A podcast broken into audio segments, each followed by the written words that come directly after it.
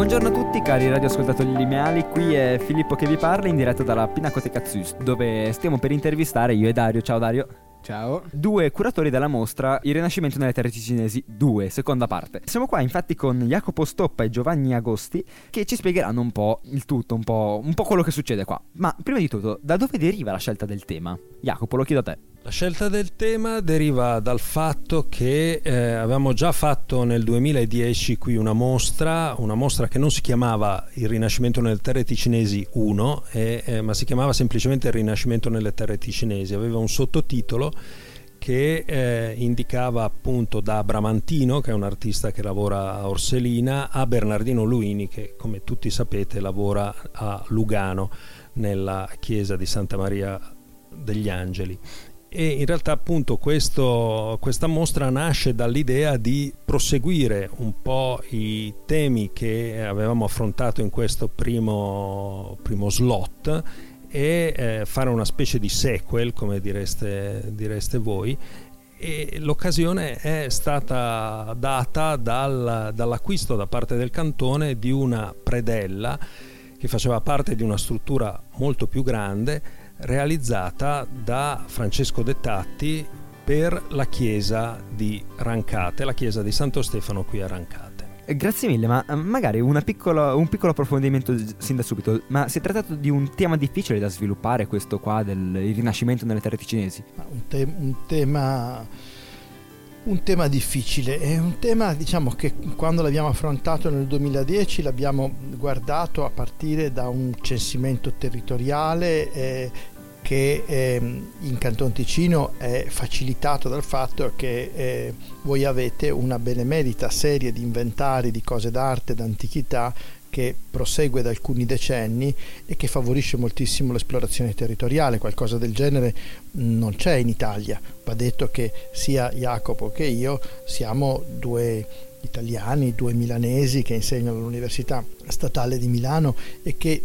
abbiamo cominciato ad occuparci di questi argomenti perché a Milano sono state discusse una serie di tesi di argomento ticinese, una di queste proprio fatta da Alessandra Brambilla, una ottima tesi discussa con me, che oggi è la conservatrice della Pinacoteca Zust. Quindi diciamo c'è questa, ehm, c'è origine. È un tema sì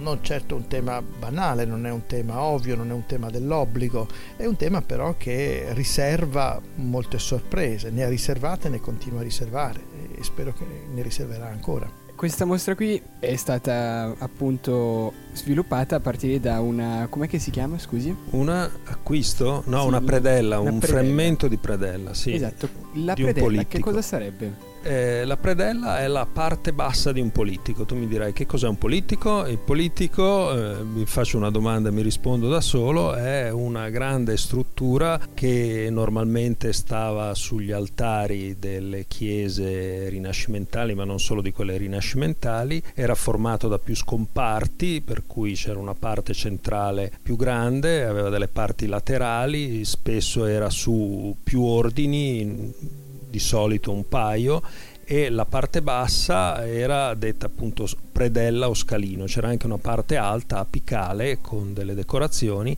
il tutto era contenuto all'interno di una cassa non molto profonda e questa cassa aveva anche delle ante di chiusura. Quindi era una struttura molto complessa che serviva per pregare insomma per avere delle immagini sull'altare delle immagini spesso connesse alla dedicazione della chiesa spesso connesse ai santi di culto locale alla presenza di reliquie all'interno della chiesa. Quindi queste grandi strutture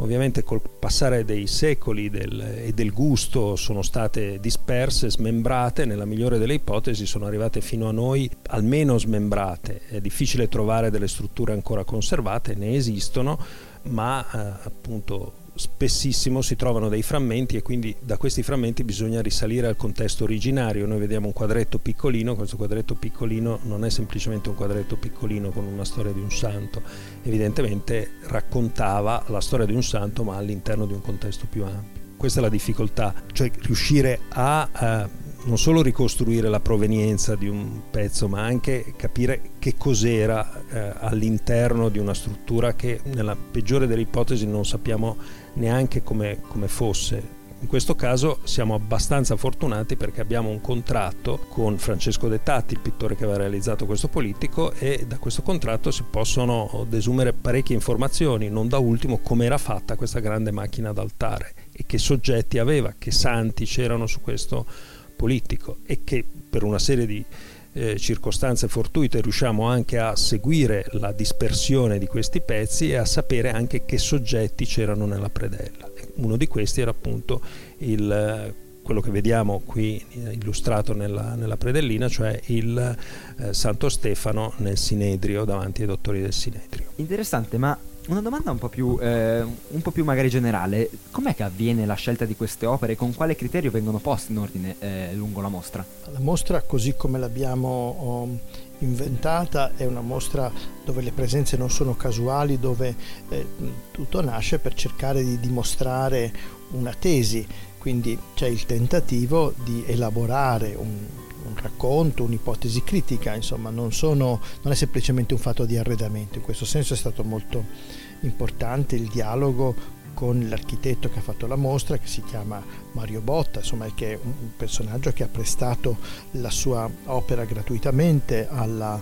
ehm, alla Pinacoteca del Cantone, non è la prima volta che lo fa, ma l'ha fatto questa volta con un risultato particolarmente felice, credo che ne siamo soddisfatti noi, ne è soddisfatto lui, insomma le, le mostre vengono bene quando non esistono forme di prevaricazione nel dialogo tra uh, chi allestisce, chi cura la mostra e l'architetto e in un certo senso gli spazi sono articolati secondo dei discorsi. Nelle sale della Pinacoteca Zeus, che sono sale di piccolo formato, abbiamo cercato di far sì che a ogni ambiente corrispondesse in un certo senso un tema, in modo che le persone si orientassero attraverso dei pannelli grafici molto elementari a comprendere alcune questioni. Una piccola domanda di approfondimento eh, riguardo un po' al tema delle comunque le varie salette che hanno un loro tema specifico. Prima stavo guardando e sono rimasto, devo dire, abbastanza impressionato dalla parte, correggetemi se sbaglio, quella sulla nascita, quella la, la natalità di Gesù, dove ci sono comunque tre o quattro dipinti, adesso non ricordo bene il numero, sì. che sono pre- molto simili e quasi tutti uguali. Magari ci può spiegare il perché sì. di questo? Quello è un intermezzo ed è eh, una parte avulsa dal tema principale della, della, mostra. Il tema principale della mostra, da una parte, è quello della, uh, di Francesco Dettati, cioè della ricostruzione di questo politico e della personalità di Francesco Dettati e dall'altra della dispersione, cioè la dispersione dei pezzi di pittura rinascimentale eh, di matrice stilistica italiana presenti nelle terre ticinesi nel Rinascimento. Quello invece è una sorta di piccolo intermezzo che mh, mm, non concerne né la Svizzera e eh, né un tema mh, mm, diciamo eh, strettamente ticinese, ma eh, un'iconografia particolare legata alla presenza molto forte all'interno di un soggetto con, con, la natività di San Giuseppe, quindi del padre putativo di Gesù, che assume un ruolo molto forte in queste composizioni che sono accomunate eh, non solo dalla presenza preponderante di San Giuseppe, ma anche dalla quasi sovrapponibilità della stessa composizione. E eh, abbiamo messo tre quadri che compositivamente sono praticamente identici, ma avremmo potuto aggiungerne altrettanti, e un dipinto di qualità molto più alta che viene da Amsterdam con una leggera variante dove diciamo San Giuseppe non è così evidente come nelle altre composizioni, in più c'è un pastore e eh, però questi dipinti stanno a indicare una filiazione comune, una, evidentemente un culto di San Giuseppe, forse legato a qualche confraternita, San Giuseppe era il protettore dei falegnami, ma è come se fosse un problema aperto, cioè per far vedere come il mestiere dello storico dell'arte sia anche quello di porsi dei problemi, del, dell'ampliare la base dei problemi mettendo insieme delle testimonianze, ma eh, non sempre di arrivare alla soluzione, di porre dei quesiti, di radunare delle testimonianze e eh, di metterle in serie, di metterle in fila. In questo caso ovviamente la serie è, è molto impressionante vista così una, una via l'altra, però uh, la soluzione è ancora, ancora da trovare. Certo vederli vicini probabilmente aiuterà a chiarirsi un po' le idee. In precedenza lei ha nominato la provenienza di un quadro da Amsterdam e quindi ci viene da chiederle queste opere che non sono in possesso della Pinacoteca, come è stato possibile raccoglierle per poi portarle qui? Lo scopo della mostra era quello di riuscire a far rientrare per un periodo limitato di tempo dei frammenti del patrimonio artistico del cantone all'interno dei suoi confini. Quindi questo è, era diciamo, l'obiettivo che ci eravamo dati, un obiettivo che in parte è stato conseguito, tutte le mostre nascono con una lista dei desideri che solo in parte riescono ad avverarsi. Quando abbiamo fatto la mostra Il Rinascimento nelle terre ticinesi 1, che abbiamo fatto nel 2010 insieme con un nostro collega che si chiama Marco Tanzi, per esempio eravamo riusciti a far rientrare, voi siete di Mendrisio e quindi il, il caso eh, funziona bene un frammento dell'opera d'arte più importante che c'era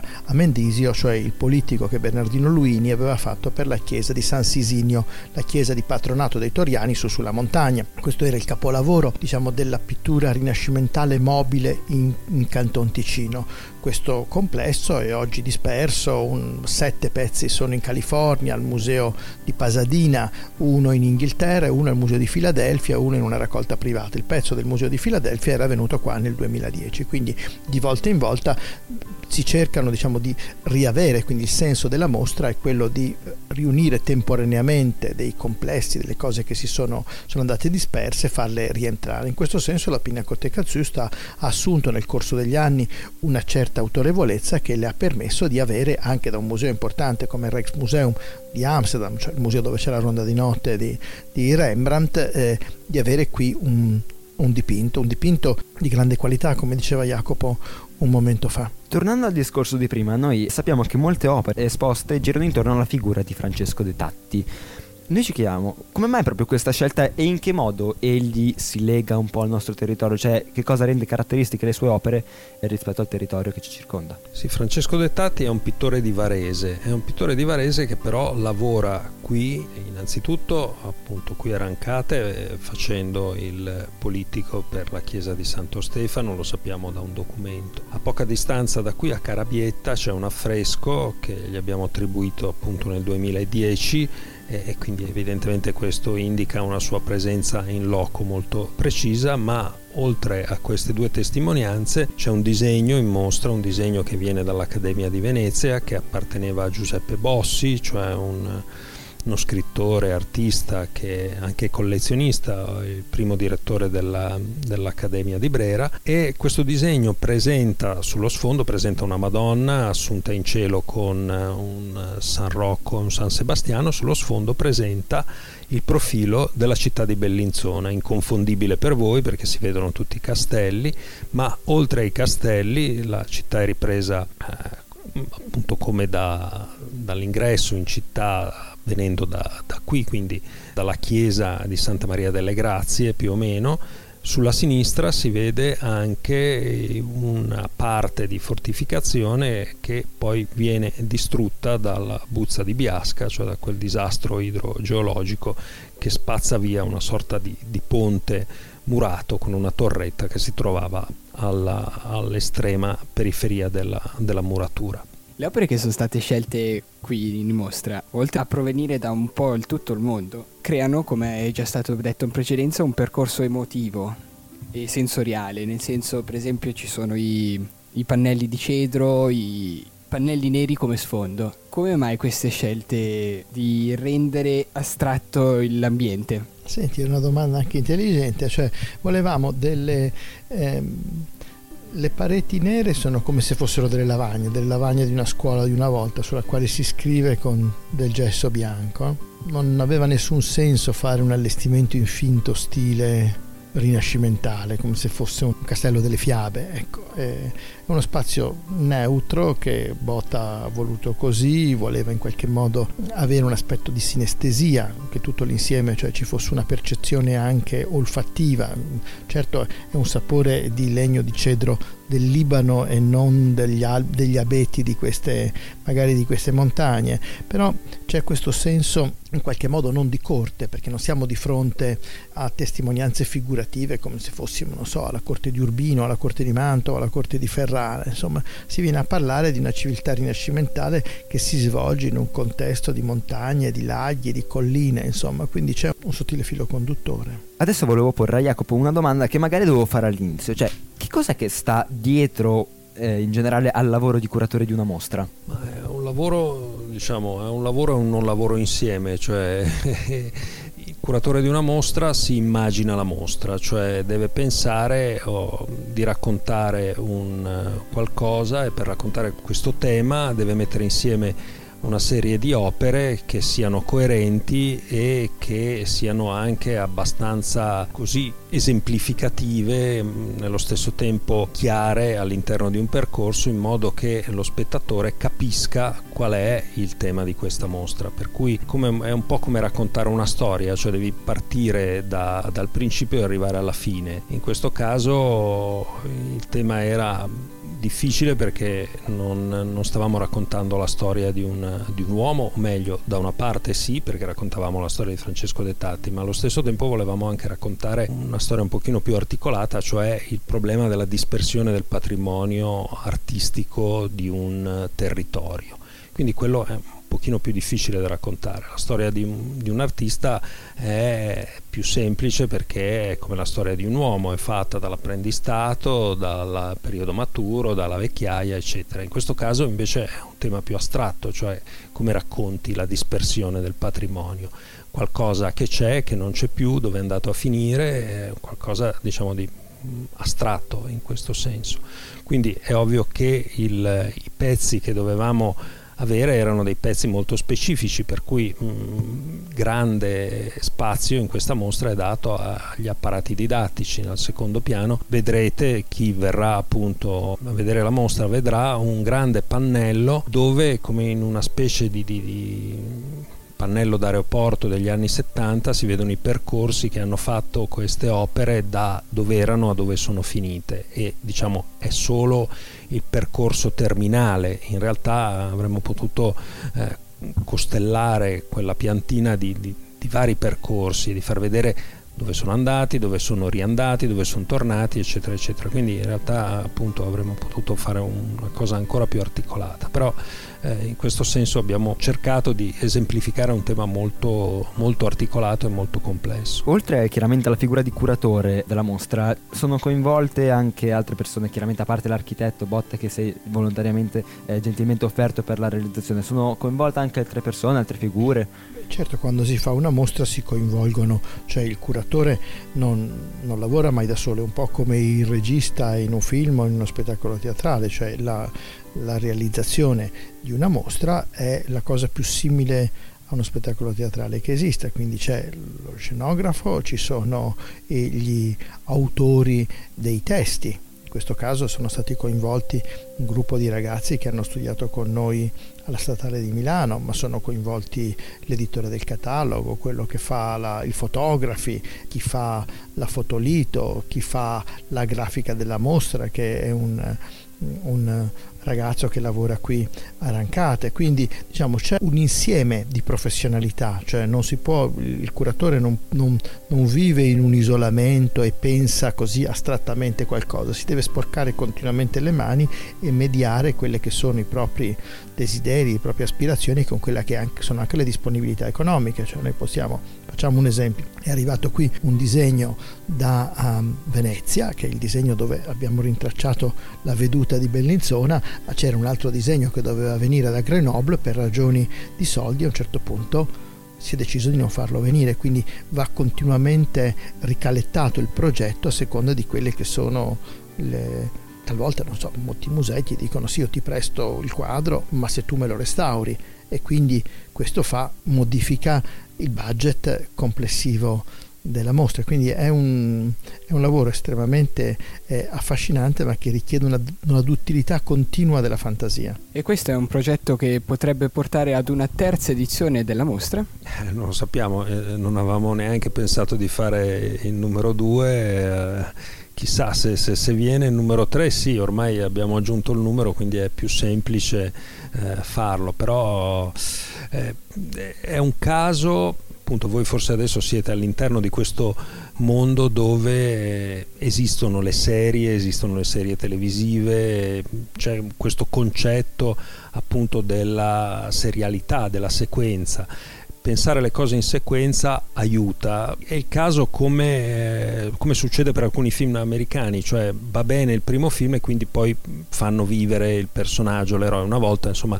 eh, succedeva così, per esempio per Rocky è successo così, cioè non, non, facciamo degli esempi molto banali, mentre invece appunto Rambo era già stato pensato con una, uh, così, una serie a seguire. Quindi eh, questo 2 è un po' pensato come se fosse Rambo, cioè 2 la vendetta, nel senso come se volessimo fare eh, una, un,